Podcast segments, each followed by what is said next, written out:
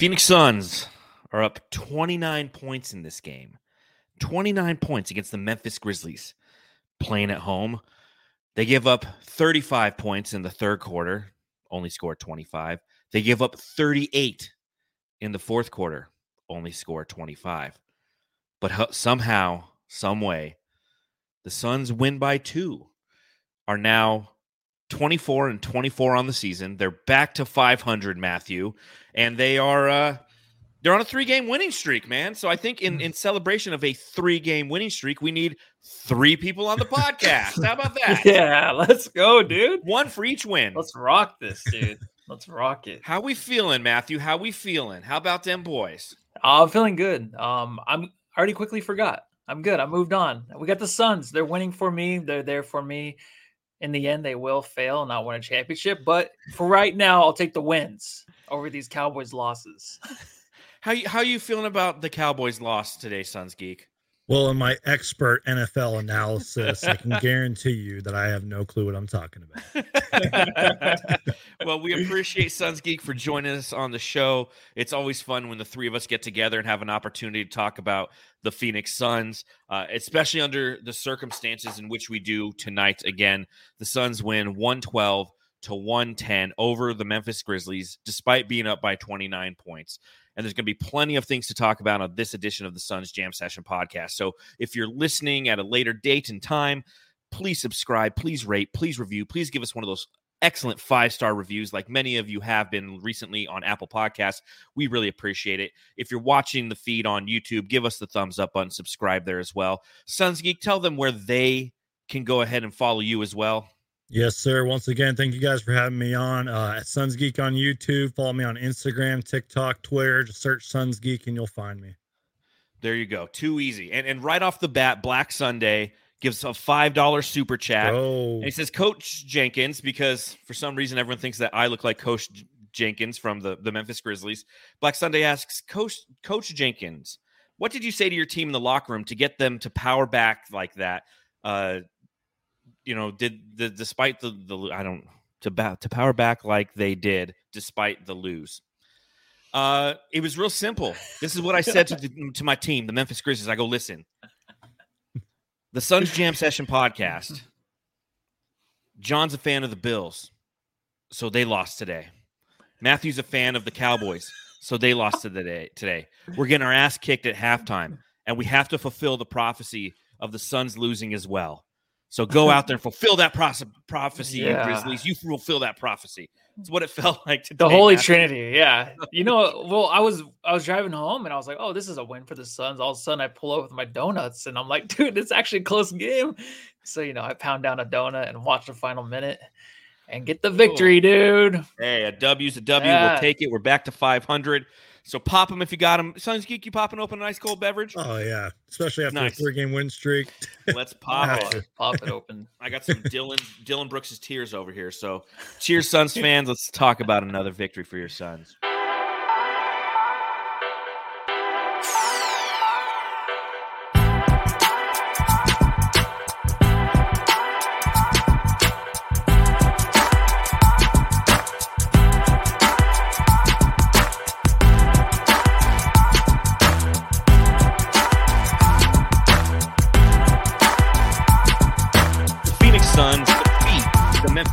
At home 112 to 110, sending the Grizzlies to a 31 and 15 record overall. Uh, but they're 11 and 12 on the road. But it it brings my first question. Matthew, I got to Suns ask. Geek. So I'll start with Suns Geek on this one. Okay. And, and Matthew, you can you can answer this as well. But it's real simple.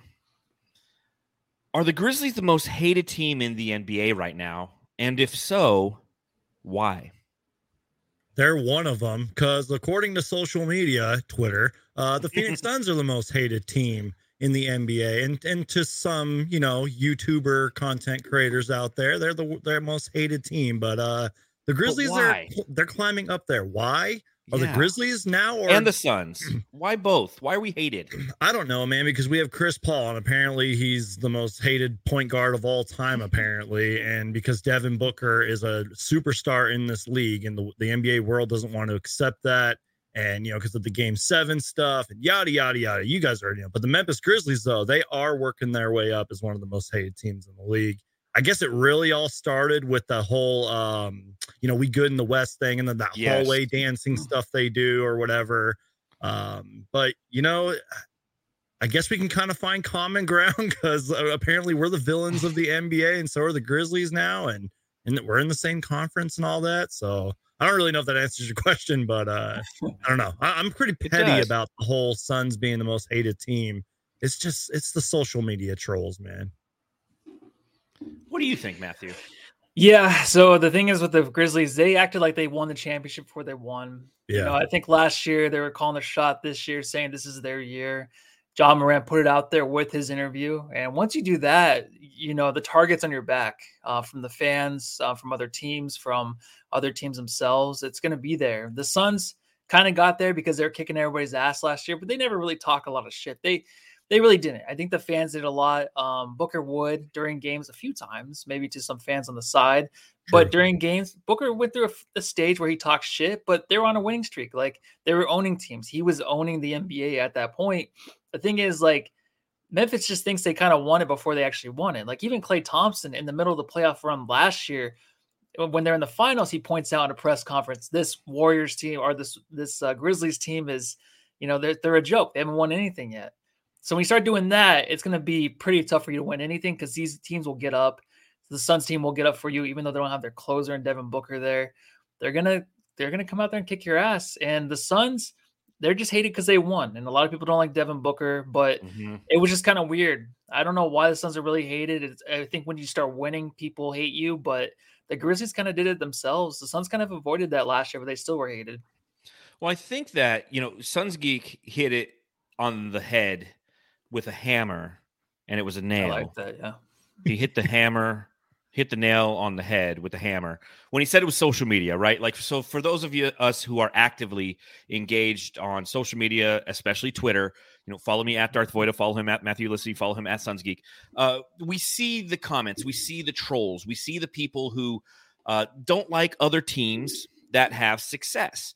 And the Phoenix Suns, they, they set themselves up last season, especially after the NBA Finals run. Yeah, it didn't help that a lot of members of the Phoenix Suns social media sphere were massive shit talkers and people who didn't really know what it was like to win and how to win. You couple that with after games, the Phoenix Suns, who won 64 games last season, were doing workout videos and they're they're in the back of the arena and like Chris Paul and Devin Booker are doing push-ups off of workout balls and winners work. winners work exactly and, and and as a fan base we get behind that we're like yeah that's why this team is being as successful as they are. They're grinding it out because even after a game winners work. From the outside looking in and and I say this now through the lens of observing who and what the Memphis Grizzlies are it's kind of cringy you're like, okay, yeah, you guys just won a game and now you're doing push ups and you're posting that on social media. Like, that is kind of cringy right there, right? The Memphis Grizzlies have taken that mantle from the Phoenix Suns. One, because the Phoenix Suns, nobody cares about them anymore. Anytime you get into any type of, I wouldn't say Twitter argument, but just simple exchange, the Phoenix Suns have a history of negative moments that any fan base can pull upon and just shut you up because they're right. We've never won anything. We've never hurt anybody's feelings completely. You know, I wouldn't say completely uh, like like look at Denver fans for example. Like their feelings were hurt because we beat them in four games and in true Phoenix Suns fans fashion they we didn't handle it well. The Suns in four guy and all that shit. So there is some repercussions from that. What you're seeing from Memphis is just what my two podcasting partners just stated was the fact that this team is dancing in the back, kind of like the Suns did last year. Ja Morant is saying, you know, there's no one in the West that they that he really thinks can challenge the Memphis Grizzlies, despite the fact that with their loss today against the Phoenix Suns, against the Western Conference, they are now 15 and 12. They're 16 and 3 against the Eastern Conference. They should ask if who who scares him coming out of the East? If he said nobody, that would have been had some more validity to it. But they've put a target on their back from opposing teams, and they've put a target on their back from opposing fans due to the cringiness of some of the actions that they've done, coupled with members of their roster. As as Matthew said, Chris Paul is a member of the Phoenix Suns. Guess what? We're gonna always have, or uh, maybe Suns Geek said it. Suns Geek, yeah, yeah, yeah. Brandon said it. He's like, we have Chris Paul on the team, therefore people will hate us. They have Brooks on their team, therefore people will hate them. when you look at that, and it was just interesting coming into this game, thinking about that because of, of, of, who they are and, and the way that they've acted, and then to see the way that they responded today. And I'll get to the subreddit stakeout in a little bit, but it goes, it, it's more than just the team, it's the fans. When you go to a subreddit stakeout, you you go to the subreddit of the opposing team, and they always have a game thread. Last time I did subreddit stakeout against the Memphis Grizzlies, literally the name of the thread was like fuck Chris Paul. The name of the thread today was it's game day your Memphis Grizzlies take on, take to the road to face the Northern Arizona Suns, RIP, in a rare NBA versus G League matchup. That's what their subreddit stated. And then the Phoenix Suns came out in the first quarter. They went 32 points, Memphis Grizzlies 18, outscored them 30 to 19 in the second quarter. Yes, they hung on by two, but it just goes to show you the cringiness, if you will, the cockiness, if you will, of that fan base they, they still have a long way to go. And we can understand that because of where we've been, right, Brandon? Yeah, I mean, I guess my final thoughts on this really are and look, I'll be fair. Last year, let's be real, the Suns did talk shit. They mm-hmm. did. It, it kind of made me mad at times. I was like, yo, like, let's just chill for a little bit. At the same time, I was kind of part of that at times too, especially on Twitter and all that. But I will say this is that the Grizzlies are kind of doing what the Suns have done now and in all fairness, at times I really feel like the Phoenix Suns can't do anything right according to certain people on you know social media and yes. all that. And when I reference the whole like sometimes NBA content creators are making videos about the Suns, like I, I was sent a video saying like the Suns are the most hated team in the league, and I just shook my head, didn't even bother to watch it. Yeah. Uh, but and I feel like the Grizzlies are climbing up the rankings there, and it's it's just really tricky you know, you, like you were saying with the uh, the subreddit stakeout and everything. I feel like a lot of people follow the narratives and the headlines, and it's sad because they really don't know what's going on. In my opinion, I'm not saying like everybody does. I don't want to sound like I'm a gatekeeper or anything, but I just feel like a lot of people follow the headlines. They see the memes or whatever. They see like the quick highlights on Instagram, and that's their picture of the Phoenix Suns, and it's mm-hmm. bad. Unfortunately, mm-hmm. those the Suns have to do they have to overcome that. They have to start winning and not get embarrassed in the playoffs again to overcome that, in my opinion. I don't yeah, really know if that answers your question, but no, it yeah. totally. I I think what Memphis does, I think it's cool. They do the dancing in the hallway before. It's fine. The Suns used to dance before every game last year. Yeah. Ayton would pick up the mop stick and use it as a microphone while the warm ups were happening. Like when you're winning, it's fun. It's fine. And you can talk shit. Every team does. Every fan base should talk shit. It's fun. That's what sports yeah. is the fact that Morant did say that there's no one in the West that can compete, that's the only reason. Because I, I was a big Memphis fan. I love Memphis. I love Morant. Mm-hmm. I picked him to win MVP last year. I love this team. I love it. I love Baynes. I think he's amazing. Like I wish he was on the Suns. Obviously, I love Adams. I like their team a lot. I like JJJ. I do. now they're hated because of that. If they're winning, if they play hard, it doesn't matter. Booker did quiet. such a good job yeah. last year with the All Star game where he talked to Draymond Green, where he was doing the sideline stuff, and he's like, "So you think the Suns can come out of the West?" And he's like, "Well, we'll take it like one game at a time." Whatever he said. Yeah. Professional am- answer. You don't want to give them anything to think like we're douchebags over here. Yeah, anything between the lines, we're gonna talk shit. We're gonna be that team that's gonna hate the other team and just demolish them because we're that much better there's no reason they really hate that from other teams. It's just those comments. That's the only thing. So can't go back on it now. It's too late. Yeah, true. And again, it's it's the, one of those fine lines. I mean, obviously, you know, Matthew and I, we have the Suns Jam uh, session podcast. Suns Geek, you run a fantastic YouTube channel, and you're Thank constantly you. creating Phoenix Suns content out there. So we have different opinions of our team and different opinions of the opposing team. And sometimes we, we contribute to that narrative. We are people who have a voice, much akin to a lot of our fellow watchers and listeners. You have a voice as well, and that's the beautiful thing about this. It's the fun thing about this Amen. is we can all get together and talk about what we view this Phoenix Suns team to be, what we view the opposition to be, what frustrates us about our team, what frustrates us about opposing teams. At the end of the day, I think it's all meant in good fun. Like if I saw Dillon Brooks in person, yeah, okay, I still would probably punch him in the face if I can get away with it. yeah, you know? But he, he, looks like a WWE yeah. guy, and I'm afraid yeah, he would body slam talking me. about his hair. It's really bad. Um, his, just the guy has a rough look, but it's um he's got a rough look, he's got a rough game, rough uh, attitude. He, he, just rough attitude. They were talking just, about it's nice to have a player like that on your team. You no, know, it's not if I had Dillon Brooks, I liked him actually. I, I did. It's so weird. I liked him going into last season. Then last season on, then I started to not like him. I like I hated him a little bit. But John's always been on the boat ever since college. So yeah, I've hated him since he was at Oregon. That's why I sent you that tweet earlier, John. Yes, I saw. yeah, right after the flagrant foul, yeah. you hit me up, and I was just I, like, yeah, no, another reason to hate him. Yep. Another reason to hate him. There's always a reason to hate him. Real quick in the chat, Legend E. Wait, John, how is Lamar Jackson overrated? Somebody tweet. This is a total sidebar, but somebody tweeted out today and they said, "Name somebody who's more overrated than Josh Allen." I said Lamar Jackson. He overrates himself. That's that's the end of that. Hmm. Um, and I like what Aussie Suns fan podcast says. He said, "I would punch Brooks so fucking hard, the repercussions would be so worth it." It's just you know, and again, this is what happens when. Jeez, I love everything about Memphis except Dillon Brooks. wow, like he man. just he really frustrates me. But yeah. let's go down a different avenue. Let's focus on a little bit of positive because the Phoenix Suns won this game, guys. We're back to 500 following Woo! this victory. We're 24 and 24. Which, if you had told me that we were 24 and 24 on January 22nd, and we'd be going woo like we're Ric Flair at the beginning of the season, I'd be like, "Are you knucking futs?" Like that's not right. But given the state of the Sun, seeing what we've done up to this point, knowing the struggle that we faced relative to injuries, with this victory, the Phoenix Suns are now the seven seed in the West. And help is on the way. Help is on the way. Chris Paul returned tonight. Cameron Johnson's back. Devin Booker's around the corner. So let's talk about some of those guys. Let's start with the point guard. The point guard.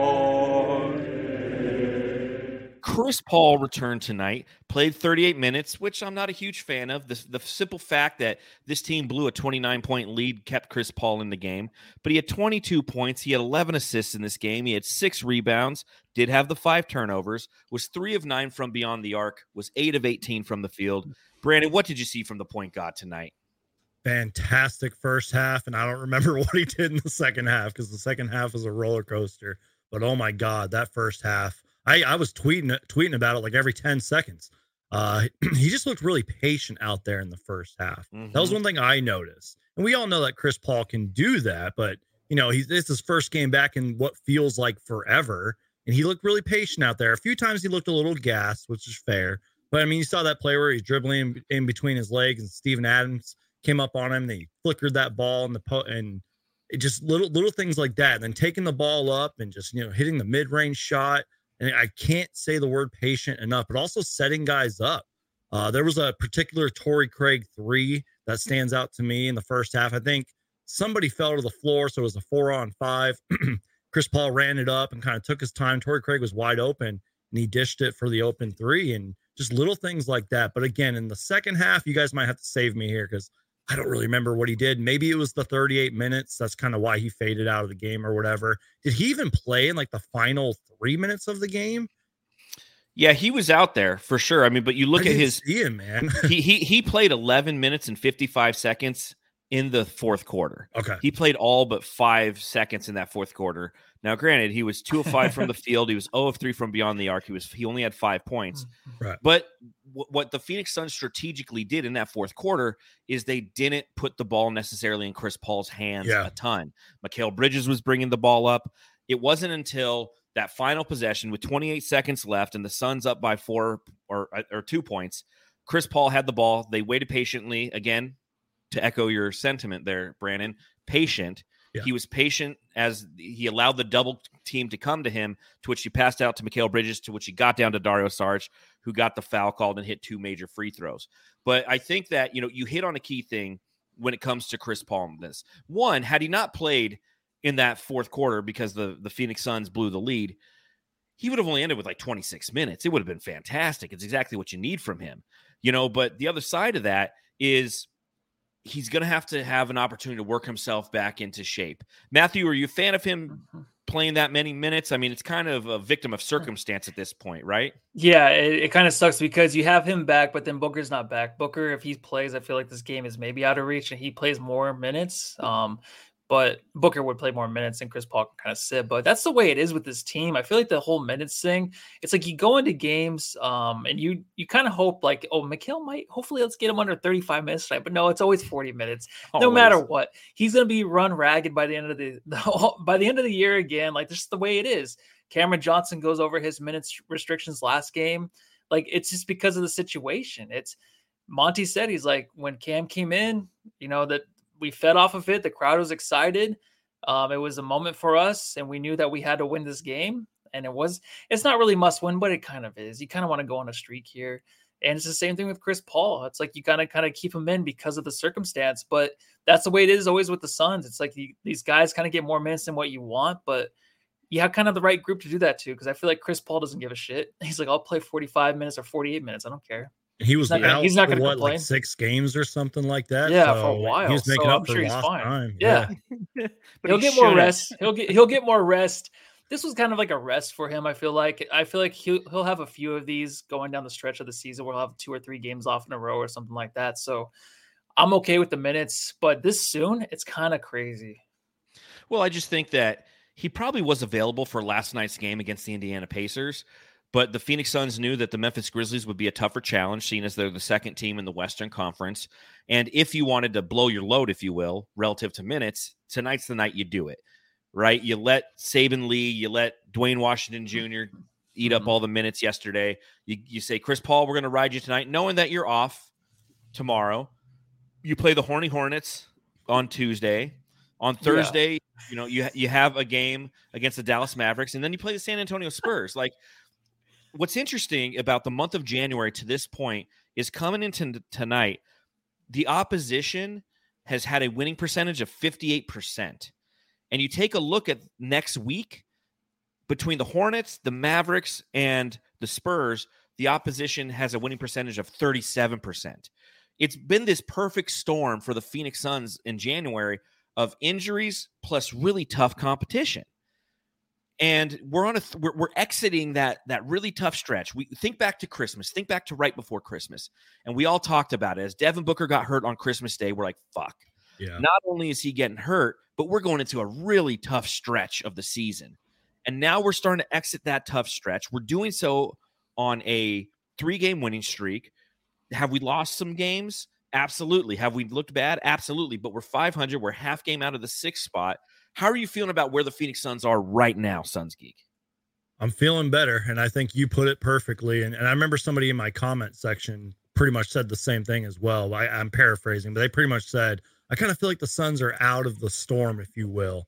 Um, and, and I was looking at the schedule as you were talking. Now, I'm a huge believer, even last year and the year before that, you can lose on any given night. So I don't know if the Hornets game is going to be a trap game necessarily because they're really beat up and they're injured. Who knows if LaMelo Ball is going to play? But like, think about it. Charlotte, they're one of the worst teams in the league. Dallas, that's a toss up. Who knows? They, I think they've lost like four in a row. Um, yeah, they're they're four and six in their last ten. They're definitely yeah. a, a, one of those up and down teams. They're twenty five and twenty, or they're tw- twenty five and twenty three now after losing yeah. tonight. And then like San Antonio, Toronto, Atlanta, teams that are struggling. So as of right now, I am feeling better about the Phoenix Suns because we pretty much got through our toughest part, arguably, of the entire season, you know, with, with, the schedule and everything. As we saw tonight, guys are slowly but surely coming back. Fingers crossed and praying for Devin Booker. Hopefully, he comes back as soon as possible. Uh, maybe we might need to tighten up on some minutes restrictions for players like, you know, CP3 and Cam and all that. But uh, I'm feeling better. And someone also pointed this out too that, like, the second, you know, the the the second and third unit, the guys that were like filling in for all these injured players, they obviously hadn't played that much together, like in a real game, if you will. And we kind of saw that get better and better throughout these last few games. And now with Chris Paul back and Cam Johnson, it's like it's all slowly but surely coming together. So I'm feeling better. And then you kind of mentioned the standings too. Uh, third, what is like 12 teams or something like that could make the playoffs right now there's only eight slots to make it. It's like the, the Western Conference, and I, am a big standings guy. I'm always checking the standings and everything. Mm-hmm. But it's hard to do that as of late because it's like every single day the standing is different. Hmm. One day we were the yeah. 12th seed, now we're like what the seventh or sixth or whatever. It's mm-hmm. it's insane. Yeah, I think that um going to the All Star break too. You always think about those teams that are like the hot teams in the second half of the season, which actually is usually after the All Star break. I thought the Suns would be that team. Yeah. Um, they might start a little bit earlier just because they're pulling these games off when they're not supposed to. Yeah. Um, when John did say like, "Oh, Chris Paul's in starting line," I'm like, "What?" And he's like, "Well, Ayton's not," but I'm like, "I don't care." But you know what I mean? Like, he's just like, "Who cares?" um, you know, when Chris Paul's back, I'm like, "Oh, okay. Well, Cameron Johnson just came back. Chris Paul's back. We won this game. We probably should have blown them out. We had a full squad." But it's like maybe this is starting a little bit earlier, and it's just about getting hot the right time yeah, 13 teams right now are really in the hunt. I think uh, the Lakers are the 13th spot with 21 Which 25. crazy to think yeah. About. And you just want to be a top six. You yeah. do because you're not scared of any of these teams. You're really not. I mean, the Pelicans, but the Pelicans have to be healthy and they can't even, be healthy. Even the OKC Thunder, believe it or not, you would think they're trying to tank for Wembanyama, but they could make the playoffs and they're they're actually playing pretty good basketball. As crazy as that sounds, the yeah. OKC Thunder. Can't yeah, they're playing really because they have a lot of talent on their team. There's a lot of talent in the NBA period. And you take a look at the standings overall, and you know, as, as Matthew mentioned, of the 15 teams in the Western Conference, 13 are still in the hunt, and only 10 make the make it to the play-in. And, and to no Brandon's point, on, and only eight make it to the actual playoffs. Yep. You look on the Eastern Conference side of things, and it's it's a little bit more convoluted. There's about of the 15 teams over there, I'd say 12 are still fighting for the playoffs. The Magic, the Hornets, the Pistons, they're they're out of it in my personal opinion. The oh, Wizards oh, yeah. are probably and, yeah. and the Raptors are probably not too far behind. Yeah, I don't so, have faith in those teams. Yeah, I don't either. And, and again, because they lack, you know, the the Raptors, the Wizards, they, they lack the talent. The the Magic have talent, but they lack the the know how. Yeah. They're still lurking on the. They're still working on the chemistry and trying to discover who they are. They're young so, too. They are, and and every win is so vital, and that's what you know. Again, as we're starting to come out of this stretch, you have to be thankful as a Suns fan because the reinforcements are coming. The schedule's easing up. Now, granted, the Suns still have the 10th hardest schedule per tankathon. It's the 10th or the 11th hardest remaining schedule in the NBA, but it's better than the top five. You know, 10th, that's like upper third. It's not like upper two percent. Better than what we faced in early January. yeah, but at 100%. this rate too, you just never know with injuries and stuff. And I think the Suns will need the actual like kind of competition going into the playoffs. You know, with this team, kind of just test yeah. them a little bit more. Um, because you just never know who's actually gonna be playing these games. Um, but I think the Suns can get hot at the right time. So it is crazy how just a week ago we were talking about you know, let's just like the, the lottery, let's blow it up. Like the podcast were serious about blowing this team up. And it's like, wait, hold on. Like even Booker's like, who was the guy that asked the question to um, was it DA or someone after the game? I think it was Mikal Bridges saying the window's gonna be closed. And then uh, Booker did tweet out like that was a dumb Chris, question. Yeah, Chris Haynes of yeah, it's like what kind of stupid ass question yeah. was that? That's pretty. the windows, dude. No, it's injuries. All right, and we had to chill out too. But I never went that far. I never went that far. So we asked the questions though because it's the responsible thing to do is you have yeah. to ask that question that question when your team's on a six game losing streak you have to ask that question but to your point reinforcements are coming back we, we played the drop for cp3 cam johnson was back again today. lights cameron action wasn't the most amazing Cameron Johnson performance. 29 minutes played. He was three of nine from the field. He did not hit a three pointer. Ended with eight points, six rebounds, one assist in this game. But what I appreciated about the effort from Cam Johnson was just that. It was a quality effort. He was utilizing his physicality on some box outs. You know, he was making the right plays. He was in the right spots. You know, that's what you're looking for as he starts to get himself reintegrated back into this offense and back with this team. You know, Matthew, you're the Cameron Johnson, uh, the head of the Cameron Johnson fan club. You get tons of mail sent to your house addressed to president of the Cameron Johnson fan club. What kind of things have you been reading as you've been accepting that fan mail? Oh, there's just a lot of uh, really awkward, naughty pics. I'm getting. I'm really? Getting. Not, not a Do whole lot of words too. yeah. Well, I get coupons for donuts. I have to go pick them up myself. How uh, rude, dude! I tell you about it. Like the way that Cameron Johnson looks is great. Of course, he comes back. Great game. Feel like the energy he had and. I'm sure he was super excited to be back on the floor. Gave it to the team. Took the night off again. Then comes back, and you're not going to have a perfect night every night. We even talked about when he comes back, it's going to take a few weeks, maybe even a month for him to actually look like Cameron Johnson again. Um, but he has that killer instinct, uh, a look on his face that Dak Prescott does not have. He's a guy that you can actually trust to make the right the right plays. He's becoming a vet before our eyes. I know he's had the injury issues, but he just he looks comfortable. He's a mature guy that just fits this offense and is kind of like you said, bodying up and using his his uh his size, something that he needs to do. And they need the toughness too. And I feel like he can kind of bring that as long as he plays like a smart physical kind of basketball. He can be that guy. Not extremely like maybe like uh not as extreme as a Jae Crowder, maybe, but he can be someone that can be a threat on the boards and just using his size to his to his limits. Um, we'll see how good he gets at that part of his game because we really do need that. Um, but shooting is always going to be there for sure. I'm just happy he's back, man. There was some girl that actually posted on Twitter of her crying in the audience when he came back. You know what? It's emotional. Sometimes I think about these guys driving. I'm thinking about Booker. Well, dude, eating a donut. I'm so excited coming back. Yeah, eating my fifth donut. I'm like, dude, oh, I miss that guy. Matt, that was well done, well said, and everything. Or well, well done's better than well said. But uh, I, am going to pretty much piggyback off what you said. Um, just the fact that he's out there, and I think we saw that in what the Pacers game or whatever. Just the mm-hmm. fact that he's out there, uh, being aggressive, trying to hit shots. I mean, not every day that the ball's going to go in the basket, but keep in mind, even though that play was broken at the very end, he did hit that clutch shot, and I think he went to the free throw line. Um, yeah. so again, just the fact that he's out there, and you are right, he does kind of need to get a little more aggressive on the boards and some people mentioned it in the chat. I think he's a really underrated defender. I'm not saying he's like a Mikal Bridges type defender, but he's. I feel like he his defense gets really overlooked.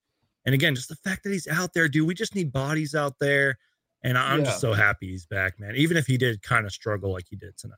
Yeah, and that's the thing is like someone's like, well, we actually need probably Booker back for help, but it's like no, we just need guys that can shoot. Like we just need shooters. We just need there, bodies man. out there. If more yeah. bodies the other guys are, you know, they can save their energy for certain types of I like the Okogies, just um, even Mikal, even like um, Ish, like these guys that are just high energy. Yeah, like they can put that energy towards like their game, just of the hustle plays and just doing the things that a lot of these players won't do. Now you have just a shooter like Cameron Johnson to come in and get you buckets, which is awesome. You good and over there, John? Yeah, internet. oh yeah, what happened? It's my internet's kind of getting kind of start talking about Cameron Johnson, I get all hot and bothered. Yeah, no, I think that you know, and Suns Geek makes a good point too. You know, it's he, he might not be on the level of defense when it uh, as Mikal Bridges, but he brings a level of physicality that has definitely been missed by this team this season. Yeah, we definitely need some more of his physicality, uh, and we definitely need to watch this promo from DraftKings. Listen up, Jamsters. I know this is a basketball podcast, but the NFL playoff picture is locked in and my go to place for wild card round action is DraftKings Sportsbook, an official sports betting partner of the NFL. To kick off the road to Super Bowl 57, new customers can bet just $5 and get 200 in free bets instantly. Plus, all new and existing customers can get a no sweat bet each day of the wild card round this upcoming weekend. Just place any NFL bet of your choice, and if it loses, You'll get a free bet back up to $10. Action is so good, why not bet NFL playoffs anywhere else? Download the DraftKings Sportsbook app and use the code TBPN. New customers can bet $5 on the NFL and get 200 in free bets instantly. Only at DraftKings Sportsbook with code TBPN. Minimum age and eligibility restrictions apply. See show notes for details. That's gonna oh. be depressing to watch. was depressing to watch right now. Tell you what wasn't depressing to watch. The Sarge smoke break. Dario Saric tonight off the bench, 21 minutes, had 14 points, four or five from the field, six of seven from the free throw line, had eight rebounds, four assists, three steals. How about the play, Brandon? when Dario Saric stole the ball from Triple J, led the fast break, got it to D Lee, who got the and one. We saw some some point Sarge running the break. We saw I live for Dario Saric and one. how great was he tonight? That's what I was gonna say, man. How many how many and ones did Dario Saric have tonight? And let's be real, how many and ones did the entire Suns team have tonight? That is huge because you guys huge. know we don't get to the free throw line much, especially like when Booker and all them are out. uh, this game was incredible. And I even jokingly said on Twitter, I was like, that Dario highlight of him running the floor and everything. And I think he got that and one. That has to be a top 10 highlight. And I'm not even joking. I'm, I'm going to die on that hill. Uh, Dario was great, man. Sometimes it's just that energy and that effort that you need from Dario. He sometimes has overlooked games like that. Like he may not really stand out statistically on, uh, you know, on the stat sheet, but he has games where he is really effective and productive. And he hit the clutch free throws that pretty much won us the game. You could argue that. I even tweeted that. I said clutch Dario. Wouldn't thought I'd tweet that out ever. Um, and you know what, man? Th- this takes me back to the off season when he was playing for Croatia and the uh, the FIBA tournament or whatever it's called, FIBA World. Uh, I said FIBA World Cup, FIBA World. What's Euro Cup? I don't know. Euro basket. Yeah, yeah, point. like the Euro, the, the, Euro Championships, whatever it is. I, I had to think about that. We're so uncultured. A, it's been such a it's been such a crazy ride and a crazy season. I don't even know what I'm talking about, but uh, he looked really good in the Euro basket tournament, and I think that that was shown a lot tonight. And then, like I mentioned, in some games in the past where he's kind of had an overlooked game, just the fact that he's healthy, fingers crossed. Uh, Dario was great tonight it's fun watching the Cowboys game. You're just having the hardest time. You hear John over there on the chair, like, go, go, Dario, Dario, and one. I'm like, what? Wait, there's a fast break, and he's running the fast break, and I missed that shit watching this Cowboys. Dario's game. an all star now. yeah. You know, we were talking about last pod. I'm like, I like the way he's looking. And this is silly to say, dude. I feel like he is one of those X Factor kind of players. Um, he got the foul at the end, and I'm not sure if it was a foul, but he actually I'll got a call. It. I'll yeah. take it. I'll take it too. Yeah, he never um, gets a call. He, he never does. Got a call. I was so surprised when he fell on the floor. I was like, "What? That's a foul?" Yep, he got a foul, but he is and an Ja Morant way, can dude. never complain about bullshit fouls. No, no one can in the NBA. He he's gonna play a big part with this team going forward. Um, unless I don't know if he's gonna be traded or what. Who knows? I, I doubt it because I feel like the way this team is playing right now with the chemistry is really really good. It was like it was before, kind of in a way.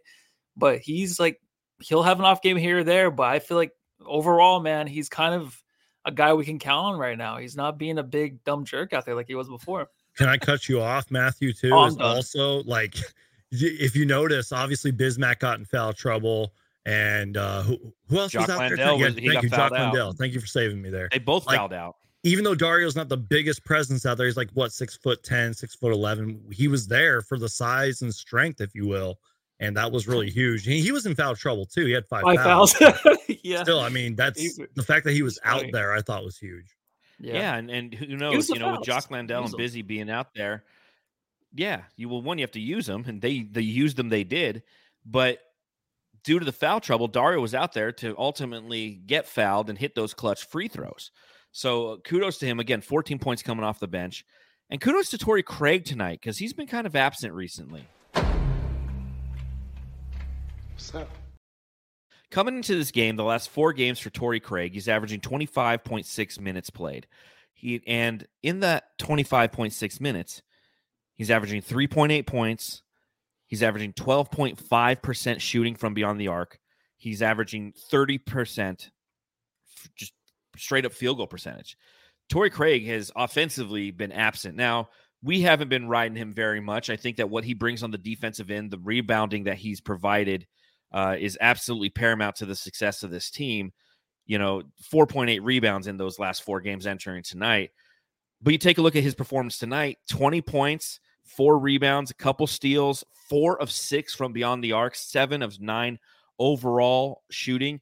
Torrey Craig was absolutely paramount to the success of this team tonight. He was part of what built that big lead. It was him who was finding him who who was being open, who was cutting and and allowing Chris Paul to throw that whip around pass to as the offense was being navigated. Mikal Bridges was going for 24 points tonight. It was Torrey Craig who found found himself open and ultimately knocked down those shots. Suns geek.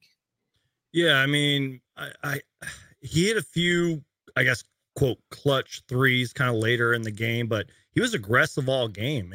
I feel like it might have gotten overlooked with how great the Suns played in the first half and even though we kind of blew it in the second half. I feel like his performance might go a little bit overlooked, but you know, hitting those open shots and everything. And I don't want to make excuses for Torrey Craig. I mean, players go through slumps. I was looking at his stats when you were talking and everything.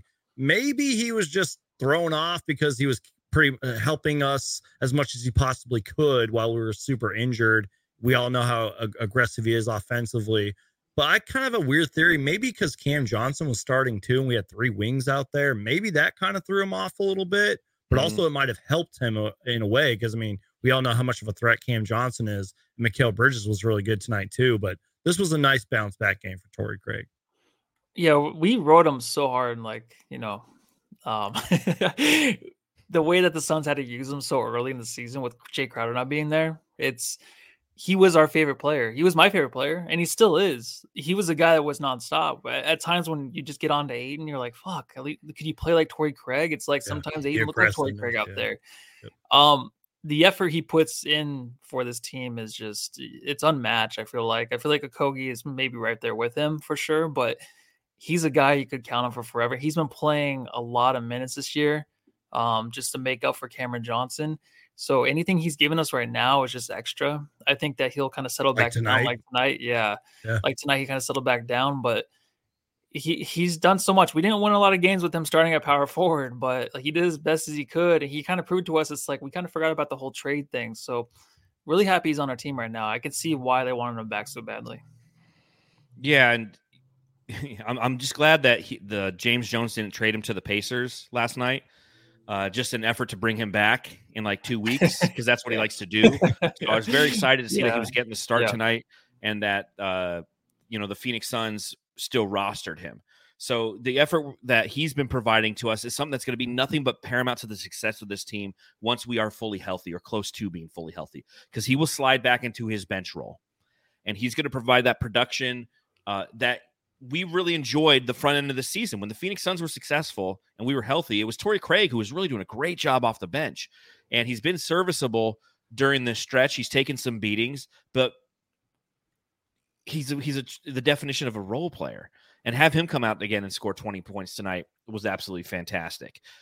I do want to talk about one other player before I get into some, you know, like subreddit stakeout and all that fun stuff, and, and just really talk about this Memphis team a little bit more. Uh, Mikal Bridges.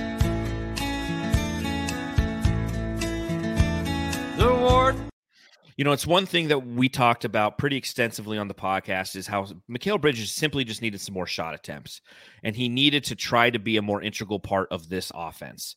And you take a look at how the Phoenix Suns played the first half of this month, the, first to the 14th of the month. Mikal Bridges actually led the team in scoring at 15.3 points per game in the first seven games of the month. The team was one and six in those games. He he uh, he shot forty three point two percent from the field on twelve point six shot attempts. In the last week, in the last four games, the team is three and one. He's attempted eighteen point eight shot attempts, so six more shot attempts a game, twenty three point eight points. And again, the team is three and one. Just I, I, I just got to know you know, Suns Geek, what what how have you been perceiving everything about Mikal Bridges? Because there's been that's been one of those kind of chatter pieces, if you will, on Suns Twitter, on Suns Facebook, is you know, Mikal Bridges is somebody who we don't need him to score a lot of points. That's not who he's supposed to be. And the other side of that camp, which is one of the camps that I've lived in, is like, I get that that's not who he's supposed to be, but right now is what we need from him. And he yeah. can grow from these moments where where do you kind of stand on that stance, if you will, and how have you appreciated his performances over this past week? Sort of on the ladder, like I'm trying to see both sides of the coin because obviously, as we saw with DeAndre Ayton and Mikal Bridges, when we were struggling, you know, just recently, we really could have used them to go like on off- offensive explosions. Yeah. But the way I look at it is Mikal Bridges and you you you sort of uh, Matthew sort of referenced it earlier. Like Cam Johnson's kind of like a, a veteran now. So is Mikal Bridges in a way. And it's like he's getting paid what four years, ninety million dollars or whatever it is. Mm-hmm. You should want to offensively grow, and we've seen flashes of that. I'm sure I've been on this podcast and I've talked to both you about it. When Mikal Bridges has like a quiet 25 or 30 point game, which he has done, the Suns are hard to beat. So I, I, and I'm sure if if all three of us ask Mikal Bridges, do you want to be an offensive player? Do you want to be, you know, uh, be consistently on offense and everything? I'm sure he'd say yes. You know what I mean? Because that's all about growing as a basketball player. And again, like I cannot repeat this enough. When he is on, the Phoenix Suns are a tough team to beat. So and we saw too during that rough January stretch, even on defense, he was struggling in a way. Yeah. It kind of seemed like Mikal Bridges was off, but you know, with Cam Johnson coming back and kind of the floor opening up a little bit more, guys slowly but surely coming back, he just seems more confident now. And another another thing I've been noticing too is uh, not that he's really like playmaking Mikal Bridges, but he can play make. He can take the ball up the floor. That's another area that he could work on and improve and get better at. Um, but I don't know. Players go through slumps, kind of like we saw with Torrey Craig and everything. I, I just think he looks happier out there. He looks more confident, but he should want to take on that role and become a better offensive player. And Matthew, yeah. and Matthew, you know, real quick, you take a look at the way that Mikal has has played recently. There's most likely an adjustment period, obviously, to having going from the tertiary or fourth option to kind of being the first or second offensive option. I got to ask you, Matthew, on a scale of one to ten, uh, how fun is is George Kittle? I mean, have you seen his long hair and his tattoos? He's just a fun. He's guy. a fun dude. You know, he, he plays. He plays in the NFL, and he's a wild guy. I think he might drive a motorcycle too. He plays the right Does he go way. to drive-ins? I think he, he plays the right way. Out? Right, like this crazy stuff. Like I don't know much about George Kittle, but I know Fuck that he's Cowboys. a fun guy. Sorry. Well, I, I mean that I you, you can agree with what Luke Ferris said. He gave us a dollar ninety nine in the super chat. He said Cowboys blow. They do. Sorry, that was a quick tangent. Matthew and I were watching the game, and like we just kept commenting on how in love Greg Olsen was. Oh, you know, because Greg Olsen's a tight end. I get it, but he's this this this George Kittle. What a fun guy. The, the what thing is, guy. the thing is, like they get so bored. All they do is talk about these guys and how awesome they are. It's like just comment on the game, what's happening on the game. Stop telling us about Brock Birdie, Purdy, and how good he Brock is. For 50, Birdie, whatever the fuck his name is, when you throw the ball, when he throws the ball for 15 yards and the guy's wide open. Oh, look at that! Oh my What a- god, this. how let me tell you about his history guy? again. Like it's like chill out. Like that's the that's the hard Mr. part about being a fan of the sucky team. If you're a fan of the sucky team, you have to listen to this stuff. It's tough. It is really really So hard. like It the kinda like game. the NBA and T, uh, on TNT crew does every time the It's Suns same are thing. playing and they they Just- praise the yeah, other team. Stop When- with that stuff. You can When they're give us talking their about Reggie Miller. Curry, You Yeah. give- they're they're in the NFL. They're in the NBA. They're awesome. They're really good at what they do because they made it this far. We get it. so Mikal Bridges. Is Yeah, he a more fun dude. guy than George Kittle? Oh hell Yes. yeah, he is, dude. He dances before games. I hope that comes back. Him and Ayton and the triplets. we gotta start Uh, winning first. dude i love how Mikal's been aggressive and the offense is just so quick with him when they went away from da and this is not da slander it's just like when they went away from like hey let's post up da five times in a row and see what he can do the the offense got better when Mikal was running it and he's running off screens he's just making sure that you get the quick sets that it's a quick flow he can cut after he can do whatever you want on offense and it flows better it looks better you get quicker shots you can get back on defense like quicker. It just everything just is working for him. He was lost. He lost his twin early in the year. He had to put up with Da and the rest of the team. Not saying put up with him, but just The saying like you he had to deal with everything that was going on, and he had to become the leader, and he was. Yeah. And I'm so glad that that happened right before Chris Paul came back, and then when Booker comes back, because it's going to help him on the long run. But he doesn't need to shy away from it. I told John, I was like Monty's Monty was saying, like he doesn't want Mikal to shy away from this kind of play. It's true. Y- We all feel the same way. We all feel we all hope that down the line, like he can continue to be this aggressive. The shot attempts 20, what did he get? 18 Eight for tonight? t- yeah, eight for twenty one. I think he was. 21 keep Yeah. it up keep it up i know it's going to Yeah. go down a little bit when booker Just gets back keep shooting. but keep Yeah, keep shooting, shooting, he's yeah. he's automatic and don't do those crazy fadeaways get to your spots and hit those jumpers because he gets hot How about that crossover into that jumper, Brandon? Did you see that play? That was nice. shit. Yeah, that was really nice. Uh, and again, that that's the uh, aggressive Mikal Bridges that we all know. And you know, another thing too is I I even tweeted this out when the ball's zipping around and you actually have ball movement. Mikal Bridges is hard to stop too. That's why Mhm. I referenced the Torrey Craig three point shooting because he hit a couple big threes tonight that we needed. And I was like, oh, do you see what happens when the ball is moving, Phoenix Suns? I don't Yeah. care who's on the floor. What a Move concept. the damn ball. Yeah, none of that ISO ball, and that's where Yeah. the Phoenix Suns excel is when they're when they're they're whipping that ball around. So uh, before before I get into the Suns subreddit stakeout, I got to ask this one question to both of you: Do the Suns win this game, or did the Memphis Grizzlies lose it? Going to the first half, the Memphis Grizzlies shot 15 of 50 from the field, which is 30%. They were 2 of 14 from beyond the arc, which is 14.3%. They scored 37 first half points. The Suns scored 62 first half points. They were 7 of 17 from beyond the arc, which is 41.2, and they were 24 of 51 from the field, which is 47.1. You go to the second half and obviously the numbers kind of flip, right? The the the Grizzlies shoot 59.5% from the field and 50% from beyond the arc. Scored 73 points. The Suns scored 50 points in the second half. 15 of 37 for 40.5% and 33.3% from beyond the arc. So I'll ask again.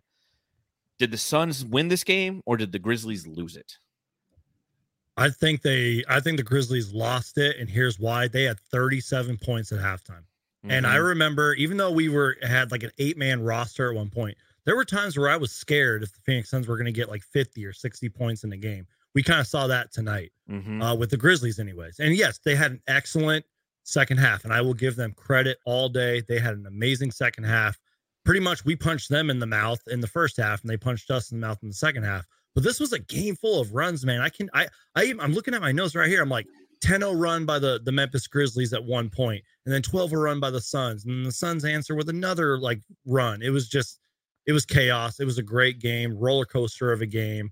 Uh, but the Suns won it, and I think they truly won this game in the first half, even though it came down to the wire, a little too close for comfort. Even I was like literally at the edge of my seat. I was like, "Oh my god, don't blow the Suns." Uh, we still won, and uh, I think the Phoenix Suns won this game. The, or so, excuse me, the Grizzlies lost this game, Yeah. especially in the first half. Matthew? I, I think the Suns won it. The energy they've been playing, I'm not surprised they got up to the start they got out to, and the psyche that the the Grizzlies have right now in these games, where it's like you got to kind of prove something now, that can haunt you, and I think that can cost you games. They But got I think, shook. I think the way the Suns have Mhm. been playing is just they've been they've been on fire. They barely won in the end, but right now I'll take anything. And Yeah. if if the Grizzlies lost this game because they just couldn't put the ball in the hoop, that's fine with me. I'll take any win right now, man. Yeah, I think you know you, you both hit both sides of that argument, which I think is valid. You know, Thank did the you. Sun did the Suns win it? Did Memphis lose it? I think both. You know, Memphis Yeah. right now is a better team. They're a more complete team. They're Oh, a less yeah. injured team. The Phoenix Suns came out with energy, and that's what we've been lacking a lot. But we've been seeing a little bit more. Obviously, during this win streak, you're seeing an energetic and a frenetic Phoenix Suns team. And even with Chris Paul back, we still played with some pace in this game. So the Phoenix Suns went out there and they took it, and then they just held on and survived.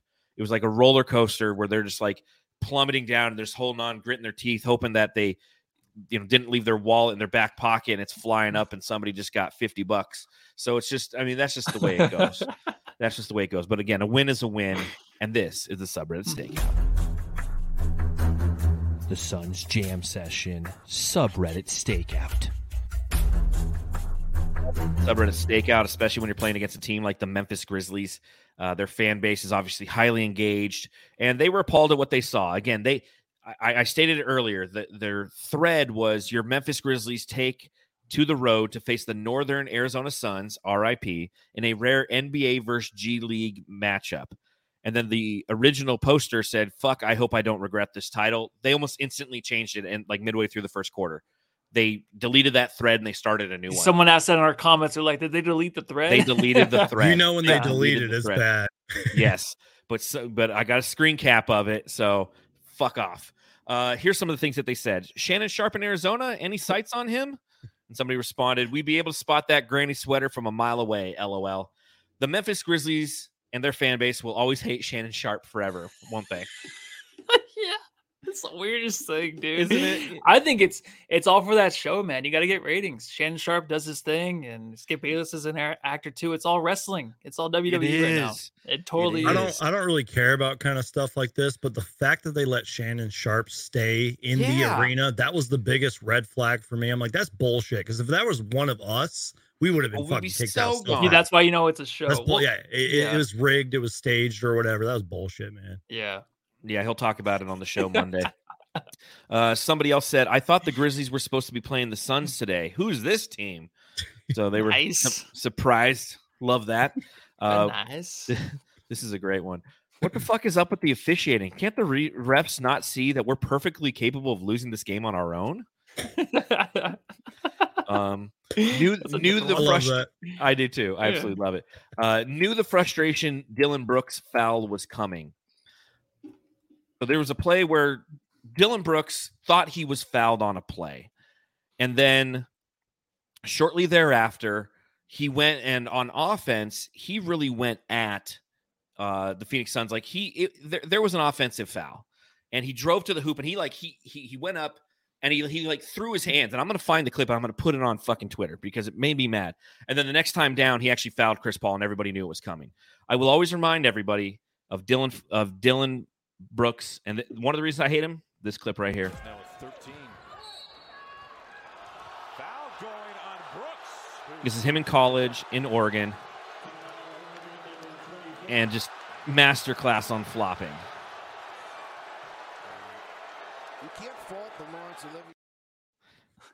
I'll never let that go. It's nasty. That's I'll nasty, ne- man. I'll never let that go. Uh, another thing said on the subreddit stakeout. Ja is not even trying to hide his half-ass attitude today. Fuck it, I'm off. See you next game. Ooh, he yeah. did look, he did look a little off tonight, despite what he did later up. in the game. He looked a little off. Well, when, when his team's down, you know he's an yeah. emotional player, yep. and he ended with 27 points on nine of 17 shooting. He was one of two from beyond the arc. He had eight assists. Still put up the numbers, but still put up the numbers. And to your point, Suns Geek, he did it in the second half. Of yeah. those 27 points, uh, Ja Morant had 18 in the second half. He had a rough first half, just like the rest oh, of yeah. the team. And it was noted on the subreddit. Somebody said, I mean, just look at Ja's face. Whenever there's a close up, the man's blazed. Yep. what did I say? He looked like um he looked like Hook from yes. um I feel like he, he, does. He, look, he like, looked like Dustin Hoffman and Hook. Yeah. I put in my notes that he he didn't hit his second shot until the 150 mark of the second quarter. That's which insane. is crazy. Ooh. Which is crazy. That would be like Booker doing that. You know what I mean? That, that's and, and we've seen those things from our team, and it's unbelievably frustrating. So obviously yeah. their fan base was pretty frustrated as well. Yeah. Uh, somebody said Dillon Brooks is such a dumbass. Somebody said get Brooks out of the game. Uh, so somebody said, I really think so. Remember, it's Dillon Brooks' birthday today. So good job, Suns. Way to give him a birthday present. Uh, somebody said, I really think, or I think it's really cool that the quad, the squad is celebrating Chad's birthday by impersonating him on offense. First team all chemistry. Because, and, and I, and I actually went on the subreddit. I, I unrevealed who I was. And I'm mm. like, why do you call him Chad? they, and they said it's tongue in cheek because he has Kobe's brain, but Tony Allen's offensive prowess. so they even they don't like Dillon Brooks. They think he sucks. That's the point of that. That's what I was saying. I feel like even if he was on my team, same thing. It's funny to see the Ja Morant slander. It's kind of like reminds me of Booker when people like get him out of here. You know what I mean? Yeah. When Booker was young, he would drive you crazy certain times, but you can probably see that with Morant. uh, here, here's a good observation from somebody. I always like when you have like, you know, you got a lot of people like, oh, this dumb shit, get him out of here. He looks blazed, like fuck his mother. And then you have like somebody who come in there, they'll give like a really good analysis of their team. And this is what somebody said about the Grizzlies. They said they're a young team and they don't respond well to being down. When they go down 10, they take quick shot clock threes, which leads to long rebounds and run out tr- uh, transition points to compound the deficit. Simultaneously, they treat every defensive play as a frantic closeout and, e- and either overhelp and give up open threes or foul. Repeat, the, repeat this a couple times, and their body language goes to shit and they give up.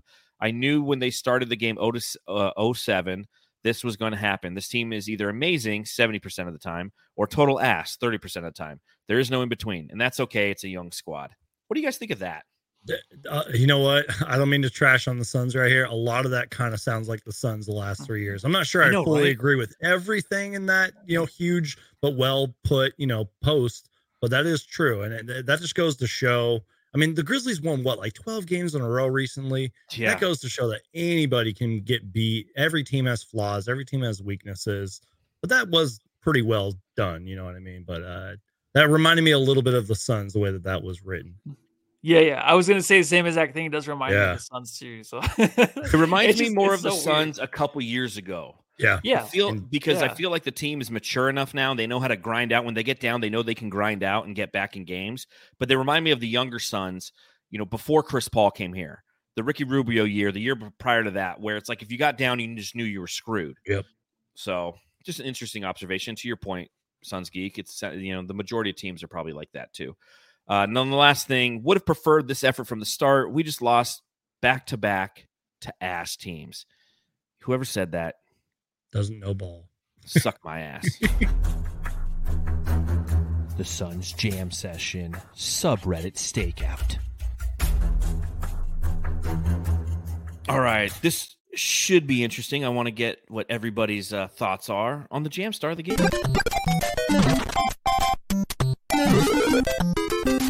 Jam Star of the game. All right, Jamsters and my Jam fam, this is a time to remind you to let everybody know around you who your Jam Star of the game is. Click like, subscribe, rate, review, do all that fun stuff.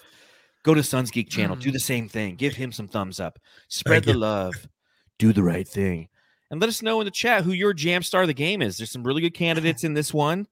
Uh, let's go with uh Matthew. We'll let you go first, seeing as it was your birthday the other day. Happy Yeah. belated birthday. Happy happy belated donuts? birthday, Mm. Matt. We had the whole thank family over at my house today so we could watch some football. No one got Matthew a cake.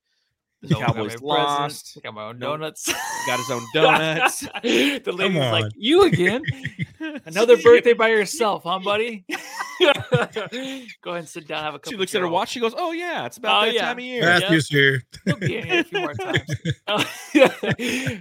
I'm gonna go because the only the only two plays I saw in this game were with Dario Saric. I'm gonna give it to Dario. Okay. I was watching the game and I only saw two plays tonight, and uh, you know I can hear John over there squiggling in the corner about the game. But yeah, Dario. I mean, All right. you you guys know me. I like to always have a few honorable mentions here. Dario Okay. honestly was one of my uh, jam star of the games. I'm not even gonna lie to you, but honestly, I think it was CP3. I know that he kind of had a rough half, and we've already talked about it and everything. But if he didn't have that first half, Mhm. who knows what this game looks like? So I want to say Chris Paul uh, is my jam star of the game, but uh, you know, honorable mention Dario Saric, Torrey Craig, and heck, even Cam Johnson. Let, let's just throw Cam Johnson in there. I'm gonna give it to CP3 as well. He had a double double in this Yep. game. Ended with 10 assists. Ended with a total of 22 points. So or 11 assists. I'm sorry. So 22 and 11 in his first game back. Absolutely Crazy. fantastic. Uh, I will give an honorable mention to Dillon Brooks's hairdo. Uh, not so much the dreads on the front, but the little pigtail coming out the back. It's adorable. It's adorable. It's one of those things. It's like you just want to grab that pigtail and just start beating it in front of his face. You guys are weird with the punching and stuff. I don't know if I can go that far. you and the Aussie Suns fans are Suns pod. The only Well, person that I would even do that to is Robert Horry, and you guys know why. Yeah. Oh Yeah. yeah. I was thinking I was thinking about that today. I was thinking about Uh-huh. different things in Suns lore that will live forever. And it's like Robert Horry, uh, John Paxson three and game seven last summer. Those are like, And Dillon Brooks. and Dillon Brooks. No, because Dillon Brooks is somebody who we actually beat. So uh, but that those are our jam stars. Up next for the Phoenix Suns, we have them playing uh, at home against the Charlotte Hornets. Suns Geek mentioned it at the front end of the podcast. An injured team. We don't know if LaMelo Ball is going to be playing. Kelly Oubre's don't out with a torn ligament, uh, so he's going to be out four to They're six injured, weeks. man. They're an injured team. Uh, Yeah. Terry Rozier is like leading them in scoring right now. They got Gordon Hayward back. They got PJ Washington. So they have some names. Are you afraid of those names? Are you afraid of, you know, as, as you said, Brandon, a potential trap game, knowing that Dallas is coming to town on Thursday? Do you see this as a trap game? Do you think the Suns extend their winning streak, or could this be one that surprises us? Could be a potential. It's like all the above, if that makes sense. And the only reason I say that is just because of the Suns' circumstances right now. You know what I mean? Because we're we've been injured. We don't know who's playing from night to night and everything. I'm like, could be a potential trap game, but the Hornets are terrible for a reason. I think if we just come out with that first half effort that we did tonight, I think we'll get the W. And we need it. This is a game that we should win. And who knows what's going to happen in that Mavericks game? But even with the Spurs, they're terrible, man. Mhm. We should we should get that win. So I don't know. Matthew? Yeah, well, what are the Hornets are three and seven in the last ten games. They're they won bad, two in a row. I don't. I think LaMelo. This is like a lost year for them, man. I just think Yeah. the injuries and what happened at the beginning of the season with um, Bridges, like it just bad omen from the start. So big LaMelo fan. I like Gordon Hayward still a little bit, but it, it just needs to be a complete team to even compete. Um, I I think this is the Suns win. That's why I was need- excited. I thought we would lose tonight. I thought the Suns would bounce back and beat the Horny Hornets, but maybe we'll get four wins in a row now. They need to they, Woo! need, to mo- they need to move on from some of those pieces too, and just rebuild around uh, around LaMelo. Yeah, opinion. maybe a new owner too. I mean, or something. With, he's been a about it. zero, man. We're talking about it. So we'll see. Gordon Hayward is somebody who they could definitely get rid of. Yeah. PJ Washington, somebody that they get rid of. I think that you're right, Brandon. I think that you start with LaMelo, you get a shot at Wemby, a shot at Scoot Henderson, and you kind of go Anybody, from there. man. They Anybody. Just, they need they need lots of Or Joel Ramirez says Hornets will get number one pick and Jordan will draft Kwame again. So he might fuck that up. I don't want Wemby to go to that team. I want him to go to like a I hate the Spurs, but you know, just a team that can actually make him a you know a superstar. It just it's it's scary to go to the Hornets. Spurs would probably do that too. Yeah, facts. So we'll we'll see on Tuesday. Uh, Matthew, last question from Legend E before we get out of here. Yeah. Are you a fan of Dak Prescott? you know. I was gonna give this jersey, jersey, away to uh, Goodwill tomorrow. If you guys want to be over here in Ahwatukee, it might, gonna- it might be dropped you were going to give it to the donut lady? Yeah, yeah. She's like, yeah. I. She's really tiny too, so she could probably wear it to bed. Um, Hey, she uh or no Prescott. I don't. I don't believe in him. I don't. I never have. And the reason we lost tonight is because of Prescott. I think coaching was good. I think defense was good. I think Prescott made those two mistakes he shouldn't have made. And then you had Tony Pollard get hurt. Once that happens, you know you're screwed. You're not gonna have a chance. that he's our best offensive bad, man. yeah, That he's our best offensive player for sure, but right next to CD. Um, but Prescott, I don't believe in him, man. He just the looking at your his eye, his face, not good. I don't. He doesn't have the confidence that I want in a quarterback. So I want Tom Brady. That's who I want. Get him. Could you imagine? Aaron Rodgers, dude. Good defense. What a waste of a fucking good defense, man. And Yeah. tonight the Niners were beatable. Just Prescott made those two stupid interceptions. Well, I'm sorry, Matthew. I'm sorry It's that the right. Dallas Cowboys lost. At least the Suns Uh, won. Amen. Amen. Worthless We, game. we didn't get the trifecta. We didn't get the trifecta. My mom's Yeah. Buffalo Bills lost, so I I have a Buffalo Bills hat that I'll never wear again. Uh, Matthews team lost, but you know what? At least we have the Suns, and at least they won. So we appreciate everyone for hanging out with us on the Suns Jam Session podcast. Brandon, remind everyone where they can follow your amazing content before we get out of here. Yes, sir. Once again, thank you guys for having me. You guys are the OGs and the best Suns post game podcast out there. You guys are great. Uh, check me out on Suns Geek on YouTube, consistently uploading videos and reactions and trying to do as many post game live shows as I can. Just consistently uploading content. I'm even on TikTok now. I thought I would never say that. TikTok's a lot Wow, of Suns Geek on the talk. right? Oh, yeah, it's a lot cool, of man. fun. Follow me on TikTok, Careful with TikTok. Instagram, Twitter. I know, right? Uh, but yeah, I appreciate you guys having me on. Anytime you guys need me, seriously, even if I can't make it, just reach out. You guys know I'll be available for the most part. We appreciate that more than Yeah, you know. thank We really do. Yep. Uh, Matthew, what's the Cowboys record going to be next year? Um, It doesn't matter. There you go. Uh, are they adding another game to the season? probably, probably. Uh, you can follow the show at Suns Jam. You can follow me at Darth Void. You can follow him. Uh, they? Mhm. Happy birthday, Matthew. And on that note, Jamsters, we'll see you live on Tuesday evening after the Phoenix Suns play the Charlotte Hornets. Until then, ag- ag- thank you ever so much, Suns Geek, for joining us. Matthew, get us out of here. yeah, go home and love your Prescott jersey. Or give it to the donut lady.